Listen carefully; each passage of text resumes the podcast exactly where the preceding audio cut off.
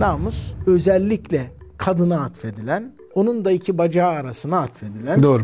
onun da kilitlendiği, anahtarının da erkeğe verildiği, Verildiği bir bir durum. kurum doğru. Fatalizm, kadercilik demek. Böyle bir anlayıştan dolayı da bizim ahlaklı olmamız zaten mümkün değildir. Çünkü ne yaparsan yap sonuçta yazgıdır bu. Hz. Muhammed aynı şeyi yapıyor.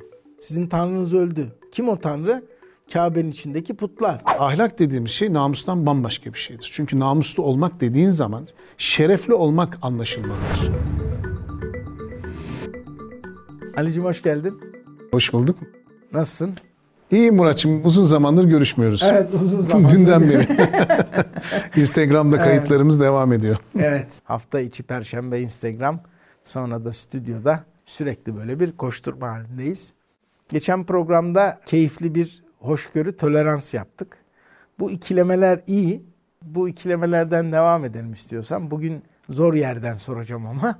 Bugünkü ikilememiz ahlak ve namus. Estağfirullah. Estağfirullah konusu. Ahlak nedir? Namus nedir? Aradaki yedi farkı bulunuz, işaretleyiniz şeklinde bir program olsun istiyoruz. Ahlak, bir de tabii bunun etik kısmı var ama bugün oraya çok girmeyelim. Belki değiniriz. Ahlak dediğimiz şey bir toplumda genel geçer kurallar aslında. Orası da biraz şaibeli. Bu kuralları kim koymuş, ne kadarı gelenekten geliyor, ne kadarı yasadan geliyor.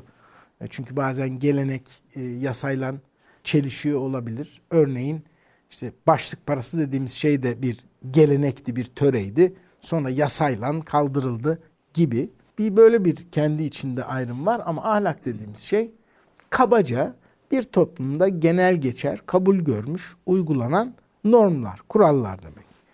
Peki namusun bundan farkı ne? Farkı ne? Valla Yunanistan'dan geldiğini biliyorum yani. Nomos'tan geldiğini biliyorum Muratçım. Yani Halbuki biz onlar hep nomossuzlar, Nomos. nomossuzlar. Kanun dedikleri şey bu yani nomos töre. O sonradan namus aslında sen daha iyi bilirsin. Türkçe'de karşılığı birebir vardır ve çok çeşitlidir. Her yöreye göre, her kültüre göre de değişir. Uygulama ve ceza şekilleri de farklıdır. Ama namusun birebir İngilizce karşılığı var mı Fransızca, Almanca? Ben Var, bulamadım var yani, mı? e, Benzeri vardır belki. Tabii morality diye geçiyor. Ahlak, namus. Fakat buradaki ince nokta ya da nüans şu. Biz şimdi bu ikisini yine geçen programdaki gibi toleransı, hoşgörünün hoşgörüyü, toleransı yerine kullanıyoruz. Aslında büyük bir yanlış yapıyoruz. Bunu konuşmuştuk. Konuştuk doğru. Biz ahlakla namusu da birbirinin yerine kullanıyoruz. Hatta bazen hızımızı alamayıp ahlaksız namussuz diye böyle girişiyoruz. Aslında bunlar birbirinin yerine ikame edilebilecek kelimeler değil. Çünkü daha önce söylemiştik anlam kapanması diye bir şey var. Dil biliminde, anlam biliminde bir kelimenin kullanış şekli ve kabul görme şekli o toplumun kültüründe farklı bir anlamda olabilir. Anlam kapanması dediğimiz şey de birkaç anlamı varken bir tane anlamı başat olur. Ön plana çıkar, diğerlerini gölgeler. Mesela menfaat kelimesi aslında norm, normal bir pozitif ya da negatif yönü olmayan bir kelime olmakla beraber Türkiye'de menfaat dediğin zaman ya da çıkar dediğin zaman aslında negatif bir anlam kapanması vardır. Çıkar, çıkarcı, çıkarlarını kolluyor. bencil, Menfaatperest, menfaatçi.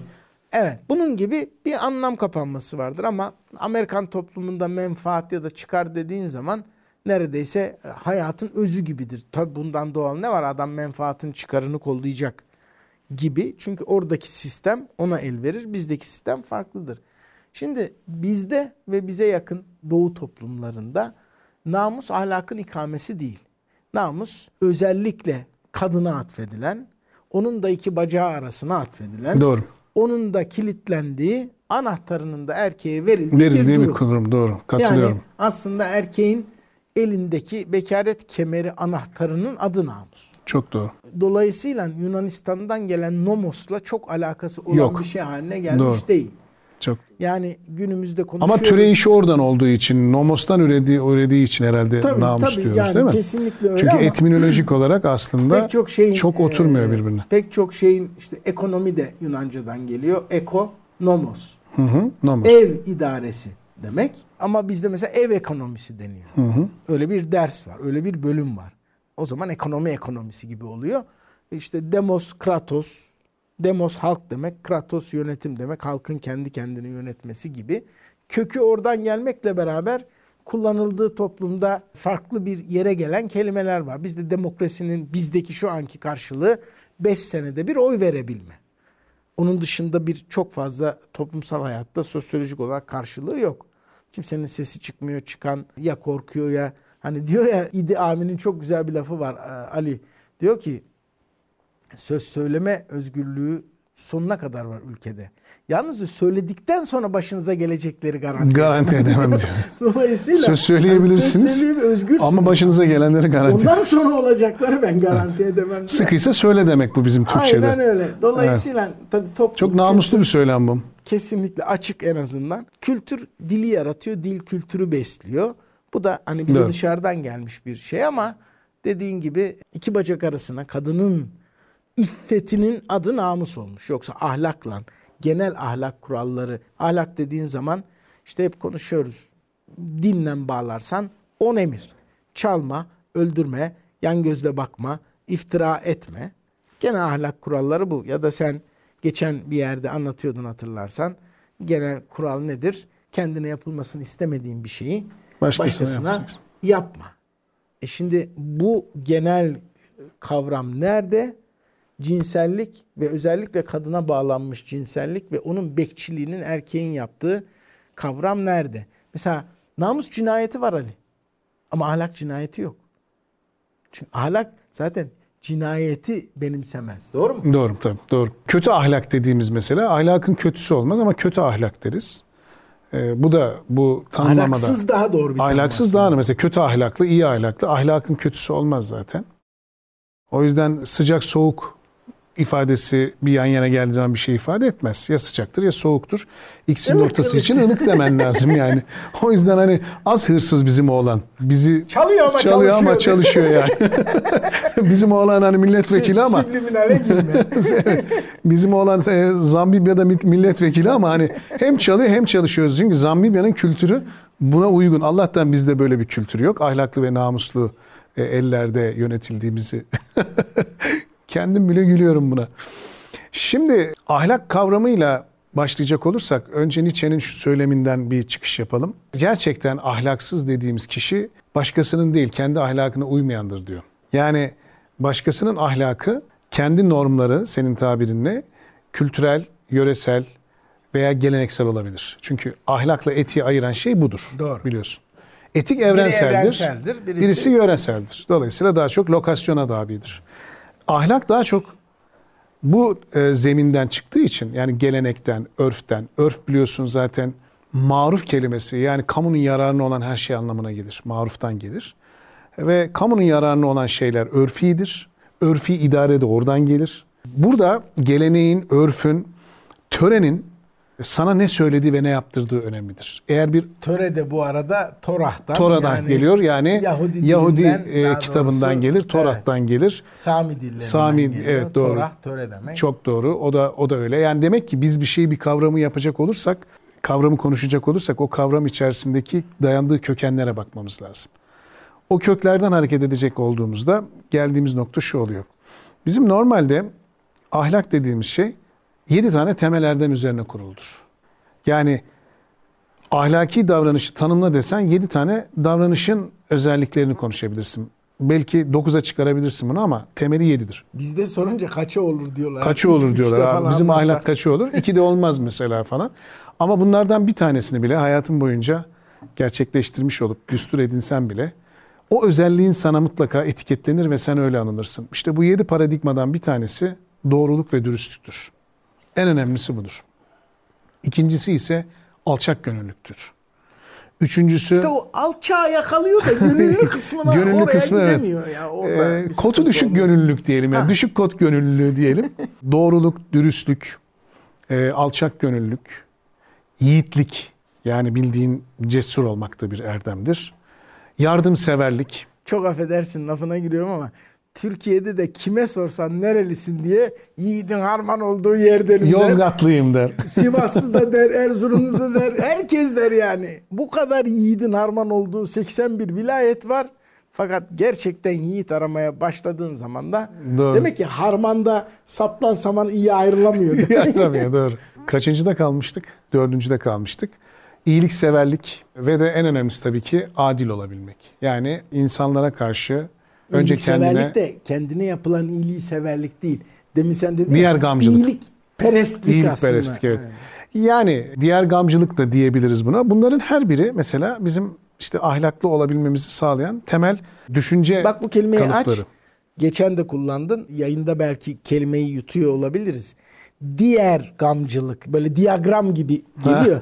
Diğer yani kendinden, Kendinden başkası, başkası için. Gam da onun tasası, kederi, Onun derdiyle dertlenen, Bir başkasının. Çok güzel bir kelime de onun için Doğru, girdim doğru. araya. Yok yani canım, diğer gamcılık dediğin zaman bir başkasının kederiyle kederlenebilmek. Şimdi geri gö- götüreyim seni zaman makinesinde ilkokul yılları ulus devlet okutuyorlardı ya bize ne oldu işte ulus nedir? Kıvançta ve tasada birlik. Bak kelimeyi hatırlıyorum. Kıvançta ve tasada birlik. Tasa nedir? Keder. Keder demek. Sen bir ulusu tanımlarken ne kadar zorlama bir tanım da olsa diğerleriyle aynı tasayı ya da övüncü kıvancı paylaşıyorsun demek. Yani aslında diğer gamcı değilsen, başkasının tasasıyla tasalanamıyorsan bir ulusun da, bir ailenin de, bir birliğin de parçası olamıyorsun. demek. Doğru. Kıvanç kıvama gelmekten gelir. Kıvama gelmek demek topraktaki su ve hava oranındaki toprağın tavlanması anlamına gelir. Yani Bizde belli bir oranda. olayında Tabii tabii tavlama da oradan geliyor zaten. Yani öyle bir tavına getiriyorsun ki toprakta su ve hava oranın belli bir oranı vardır. Tav dediğimiz odur. Havayı e, ve suyu belli oranlarda getirdiğin zaman toprak tavlanır. E, ve doygun olmaz mesela suya ya da çok fazla susuz kalmaz. E, o kıvam kıvançtan gelir. Keder de kaderden geliyor. Zaten eğer bir kederin varsa kaderinde vardır ama bu kader sana yazılmışsa olur diye bir genel kural vardır toplumda. Genellikle Orta Doğu toplumunda bir Genel kadercilik. Emevi yanlışı vardır. Emevi yanlışı vardır. Çünkü burada bir fatalist dediğimiz bizim kadercilik anlayışı, fatalizm, kadercilik demek. Böyle bir anlayıştan dolayı da bizim ahlaklı olmamız zaten mümkün değildir. Çünkü ne yaparsan yap sonuçta yazgıdır bu. Dolayısıyla sen bir çocuğa tecavüz ettiğin zaman bu yazılmıştır zaten. Senin kötü olman ana rahminde zaten mutlaka gelen melekler senin ki bu genellikle 6 hadis kitabında da geçer. Ana rahminde senin kafir olup ya da şaki olacağın bellidir. Sana o nasıl üfleniyorsa bak- öyle olursun. öyle bir yeri tetikledin ki Ali. Orada öyle bir ikilem çıkıyor ki. Birisi gidiyor bir kıza, bir kadına neyse tecavüz ediyor. Soruyorsun niye? Diyor ki kader. Aslında bu cümleyi onun o hastalıklı sapkın beynini analiz ettiğinde kader eşittir yazılmıştı. Eşittir Allah böyle istedi. Yani olay nereye geliyor? O din kisvesine saklanmış adam diyor ki ben bu kıza tecavüz ettim ama Allah istemeseydi edemezdim. Edemezdim tabii. Yani. Allah'ın izniyle yaptım diyor. Aynı oraya getirmeye Bunu çalışıyor. doğru. dinleyen adam da diyor ki işte agnostik, diagnostik, ateist, deist. E, Tanrı buysa ben buna Ben buna inanmıyorum. inanmıyorum diyor. diyor. Doğru. Aslında Tanrı bu değil. Yani Şimdi Tanrı'dan önce o Ha, şeyi bir ya- açalım yok yani önce. bu söylediğin o kadar Anladım. önemli Çünkü bir şey oraya ki. teolojiye götürmeden Yok, önce yok, girmek için din ahlakı üzerinden konuşuyorum. Çünkü bizim anladığımız toplum bu toplumda anladığımız şey bu törenin, geleneğin hepsinin de kendi kökeni dinsel. Ve dine dayalı olduğu için de yapmakta kendini serbest ve haklı buluyor. Şimdi bu kader meselesi ki imanın 6. şartına giren Emevilerin özellikle soktuğu hiçbir dinde tanrısal olarak bir tanrı kavramına yakışmayan bir aslında şarttır bu. Yani ben iman edeceksem kadere iman etmek zorundayım. Bunu imana zorlayan şey ise iktidarların o topluluklar üzerindeki soykırımlarından tut sömürülerine, o toplumun üzerindeki emeklerinin gasp edilmesine kadar ve zorla ve zulümle yönetilmesine kadar gerekçelendirilmiştir. Çünkü böyle bir gerekçelendirmeye ancak bunu ikna ederek ve bunu zorla kabul ettirerek ve iman şartı haline getirerek yaptırabilirsin. İşte asıl ahlaksızlık burada. O yüzden Nietzsche de zaten Avrupa'da Hristiyan ahlakına itiraz ediyor. Yani aslında Nietzsche'nin Tanrı öldü kelimesi Hristiyan ahlakının ortaya koymuş olduğu bir Tanrı'nın öldüğünü söylüyor. Yoksa o bir tanrı öldü demesi daha önce bir tanrının yaşadığını, tanrının varlığını kabul ederken tanrı öldü demesi artık şu demektir ki elinde Diyojen gibi bir fenerle pazara girip de sizin tanrılarınız artık bizim için şu anda yaşamıyor topluluğa, buna inananlara ki delirme anının emareleridir o. Sizin tanrılarınız artık bizimle yaşamıyor, tanrı ölmüştür diye açık ve bir pazar alanında bunu beyan ediyor. Yani Martin Luther'in gidip Katolik kilisesinde 16. yüzyılda 95 tane maddesini oraya çakıp da kardeşim bu endüjilans dediğimiz bizim cennetten yerler satıyorsunuz böyle bir din olmaz dediği itirazı aslında Nietzsche bunu bir pazar alanında yapıyor. Çünkü kamuya yapıyor bunu, iktidara yapmıyor. İki Çok tane ekleme yani. yapalım buna. Musa aynı şeyi yapıyor. Evet. Yani cümle aynı sizin tanrınız öldü. Kim o tanrı? Kendini tanrı ilan eden Firavun. Hazreti Muhammed aynı şeyi yapıyor. Sizin tanrınız öldü. Kim o tanrı? Kabe'nin içindeki putlar. Doğru. Yani onlara bunlar öldü diyor. Bunlar tanrı değil diyor. Aslında Nietzsche'nin de dediği. Evet evet doğru. Peygamberlerin dediği, yürüttüğü bir şey bu. Doğru. Sizin tanrınız öldü dediklerine. Şimdi bizde felsefeyle, ahlakla ilgilenmeyen bir toplum tanrı öldü deyince vay sen Allah'a laf mı? Hayır. O geldi. Hani hak geldi, batıl zail oldu demek. Bunlar artık firavunmuş, putmuş, şuymuş, buymuş. Kendi semantiğinde de zaten gizli bir bilgi var. Tanrı öldü kelimesi. Tanrı aslında evrensel olarak eğer semavi dinler açısından bakacak olursak ölümsüzdür. Eğer öldü diyorsak zaten bu insan eliyle üretilmiş ve insanlaştırılmıştır. Ya da insanın tanrı kral dediğimiz bizim yani ta Mısır'dan gelen ve buna bağlı o Sami ırkında da en azından rahip kral ya da tanrı krallar oluşmuştur. İşte onun da devamı bugün zaten e, şu anda değişik cemaat ve cemiyetlerin kendi içerisindeki tarikatların iz düşümleri olarak Orada görüyoruz. Orada da şöyle yürür biliyorsun. İngilizlerin bir lafı vardır. King died, long live the king. Kral öldü, yaşasın kral. Ya, kral, kral ölür de krallık ölmez. Yani Edward ölür, Richard gelir. Richard gider, Jonathan gelir. Önemli değil. Kral öldü, yaşasın kral. Çok klişe bir cümledir İngilizce'de. Doğru. Dolayısıyla hani kral ölür ama krallık ölmez. Bir de şunu getirdin aklıma. Şimdi ahlak 6-7 e, ilkesi olan bir şey. Biraz yerel. Bunun üzerinde bir de etik var. Daha evrensel. Bir de burada namus var. Sadece cinselliğe kitlenmiş bir şey. Hani tartışıyoruz ya Ramazan'da ya Diyanete ya da başkalarına gelen bin sorudan 900 tanesi cinsellikle ilgili arkadaş. Bu din dediğiniz olayda hiç mi aklınız başka yere çalışmıyor diyoruz ya. Şimdi aynı mantıkla bak Ali ahlak kuralı çok, uyması zor. Onun için iyisi mi buradan bir tane cımbızlayayım, namus diye bir şey bulayım. Ve bunun bekçiliğini yaparak çünkü özellikle de erkeksen bunun bekçiliğini yapmak sana bir şey kaybettirmiyor. Çünkü sen kendinden bir şey yapmıyorsun. Bir başkasının hareketini kısıtlıyorsun bir kadının. E bunun bekçiliğini yaparak da namusluyum deyince ahlaklıymış gibi görünmeye çalışıyorsun. Halbuki yedi tane temel ya da on emirin içinden bir tanesi. Onu da alıp yani diğer dokuzunu dışarıda bıraktın. Kendini kurtardın. Nasıl ahlakla namusu aynı kelimeymiş gibi yutturdun piyasaya. Ben namusluyum dedin, ahlaklıymış gibi görünüyorsun artık. Namusun da kendinle ilgili erkek yapınca hovarda olduğu için sıkıntı yok. Kadını kitledin, evden çıkma, pencereden bakma, örtün bilmem ne. Anahtar da bende, oh bitti artık 10 tane 15 tane kurala hem sıkça söylediğimiz gibi ameli olarak davranış olarak hem de inanç olarak uymana gerek kalmadı. Çünkü içinden cımbızladın onu da öbürüne ekmiş gibi ben namusluyum, ahlaklıyım dedin. İşte Namusum, bu yedi tane erdemin olmayan yani bu yedi temel erdem paradigmasının olmayan e, topluluklarda kala kala elimizde bir tek iki bacak arasıyla tarif ettiği namus kalıyor. İzle, bak Bunların hiçbirisi o topluluklarda hayata geçirilen şeyler değildir. Erdem zaten felsefi anlamda ahlaki yetkinliktir. Yani iyi olmaya doğru kendine yönlendirme kapasitesiyle ilgili bir şeydir. Kendini iyi olmaya, ahlaki yönde iyi olmaya yönlendirirsen erdemli davranmış olursun.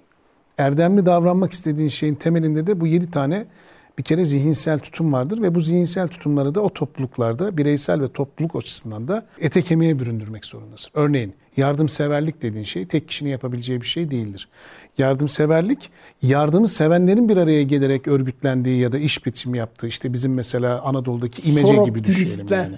Evet, sor optimizm gibi. Yani imece mesela bizim yardımseverliğe en iyi kristalize edilmiş şekli bizde var. Kelime de komik zaten Ali. Yardım severlik ya yardım ederlik olsun. Yardım ederlik olsun. Yani Çünkü önce önce sevmen ben. lazım ki yani önce iman edeceksin ki amel edesin. İmandan amel bir cüz müdür? Evet bir cüzdür. Çünkü iman etmekle amel etmek aynıdır. İman edersen amel edersin, amel etmiş olursan da iman etmiş olursun. Mantıktaki çift gerektirmeli konudur bu. Çift gerektirmeli. Yani ucu iki taraflı. Olmazsa olmaz. Şimdi namus kelimesine tek başına baktığımız zaman topluluklarda bu yedi temel erdem yoksa, ilkel bir topluluksa, feodal bir topluluksa işlerine gelir erkeklerin. Çünkü kadınların iki bacak arasındaki hayatı oraya kurgularlar. Ve dolayısıyla aslında hem zevk aldığın hem de intikam aldığın bir şey haline gelir. O yüzden biz diyoruz ki ahlak dediğimiz şey namustan bambaşka bir şeydir. Çünkü namuslu olmak dediğin zaman şerefli olmak anlaşılmalıdır. Şeref namustan da bir parça farklıdır. Çünkü şerefli olmak işte bu yedi temel erdem paradigmasına layık bir insani tavır takınmanla ilgili bir şeydir. O- Doğanda olan bir şey hayata Bir sonraki geçirebiliyorsan. programın konusu o. Evet. Onur ve gurur arasındaki fark.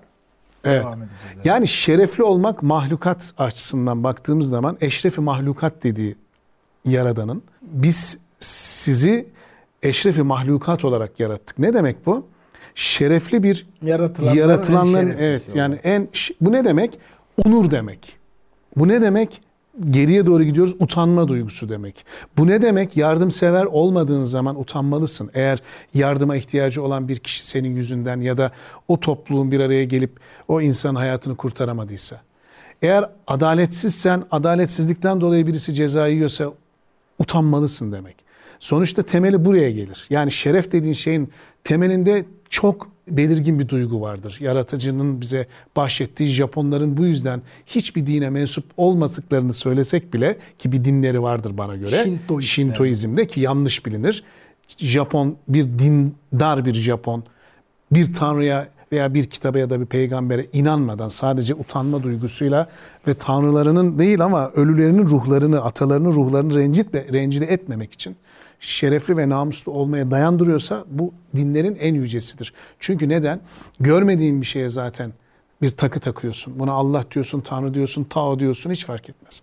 Önemli olan temellendirdiğin şeyin karşılığında nasıl bir davranış ortaya koyabilmendir.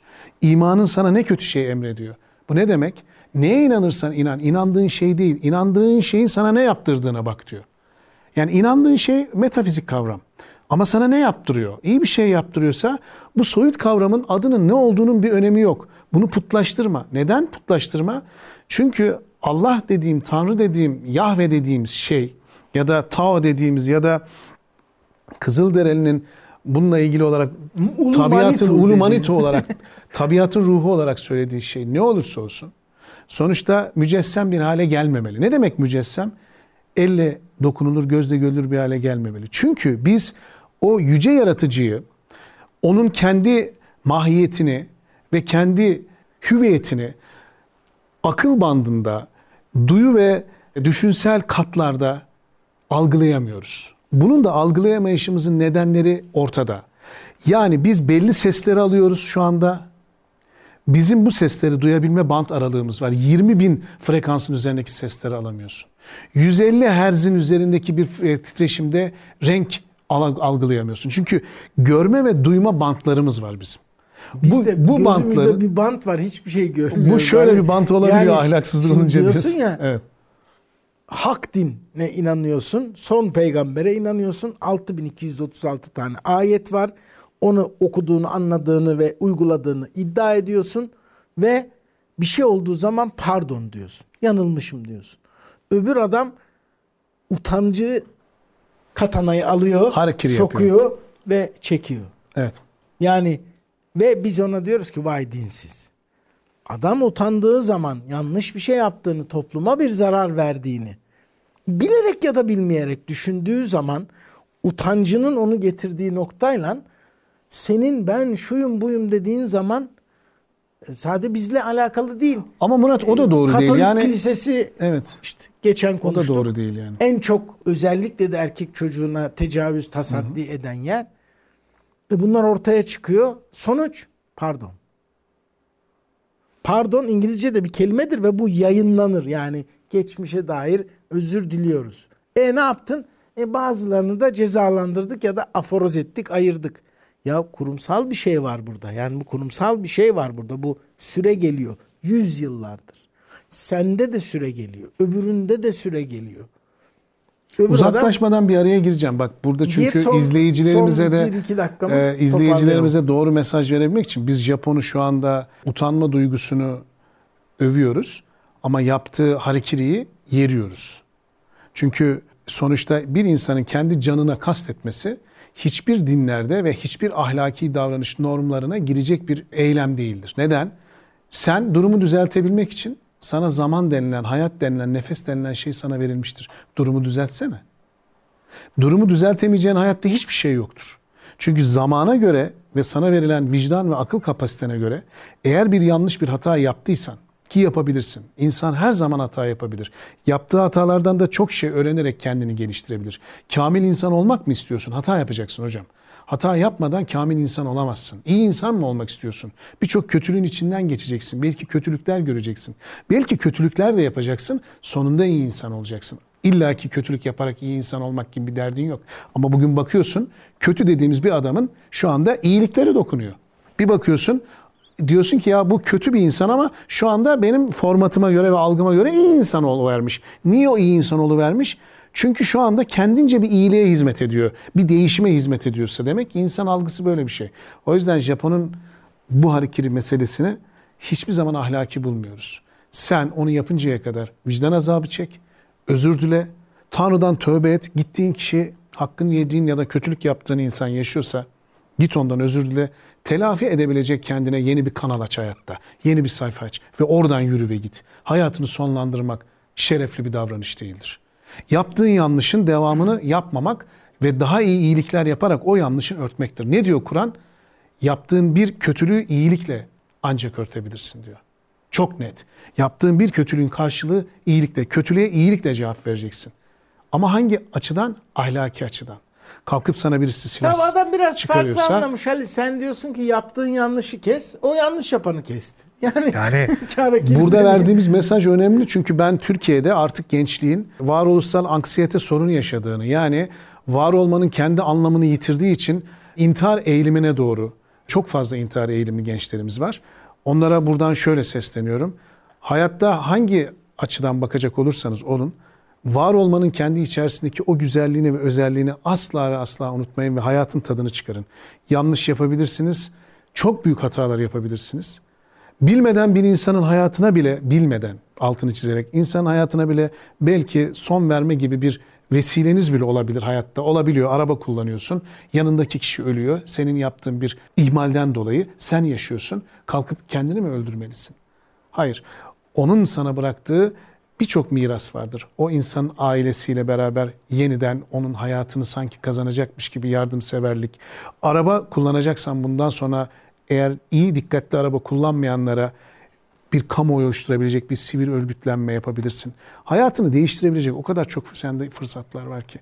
Kötü bir şey yaptığın zaman iyi bir şey yapmanın kuvvetini, momentini aldıktan Evet, sonra yani ahlaklı bir insan olursun, şerefli bir insan olursun Evet. diyor ve noktayı koyuyor. bugünkü hikayemiz de buydu. Ahlak e, öyle namustan eşdeğer bir kavram değil. Çok daha üstünde, ötesinde kat kat. Ona uymak önemli, ahlaklı olmak önemli. Ahlaklı olup dinsiz olabilirsin ama dinli olup ahlaksız Evet. olamazsın. Çünkü din Dolayısıyla ahlak içindir. Evet, dolayısıyla ahlak çok önemli. Evet. Namus ise bu ahlakın bütün bu yükümlülüklerinden kendini kurtarmanın en ucuz ve en pespaye yolu. Üstelik o 8-10 maddeden birini cımbızlayıp onun içinden de erkek olarak kendini cımbızlayıp kadınları bir yerlere hapsedip Doğru. e, mekan ya da kıyafet ya da kafa yapısı olarak tamam ben namusluyum demek kendini kurtarmıyor. Kurtarmıyor doğru. Bunun devamını yani namus ve a- ahlak farkını bir sonraki programda da inşallah şöyle yapacağız. Onur ve gurur da aynı şeyler değil. Maşallah. Birisi çok yararlı iken birisi belki de topluma en zararlı kişiye en zararlı şeylerden İnşallah. biri. İnşallah. Maşallah. Maşallah. İnşallah. Öyle yapacağız. bir dahaki programda buluşuncaya kadar kendinize iyi bakın, üye olun, tıklayın. Görüşmek üzere.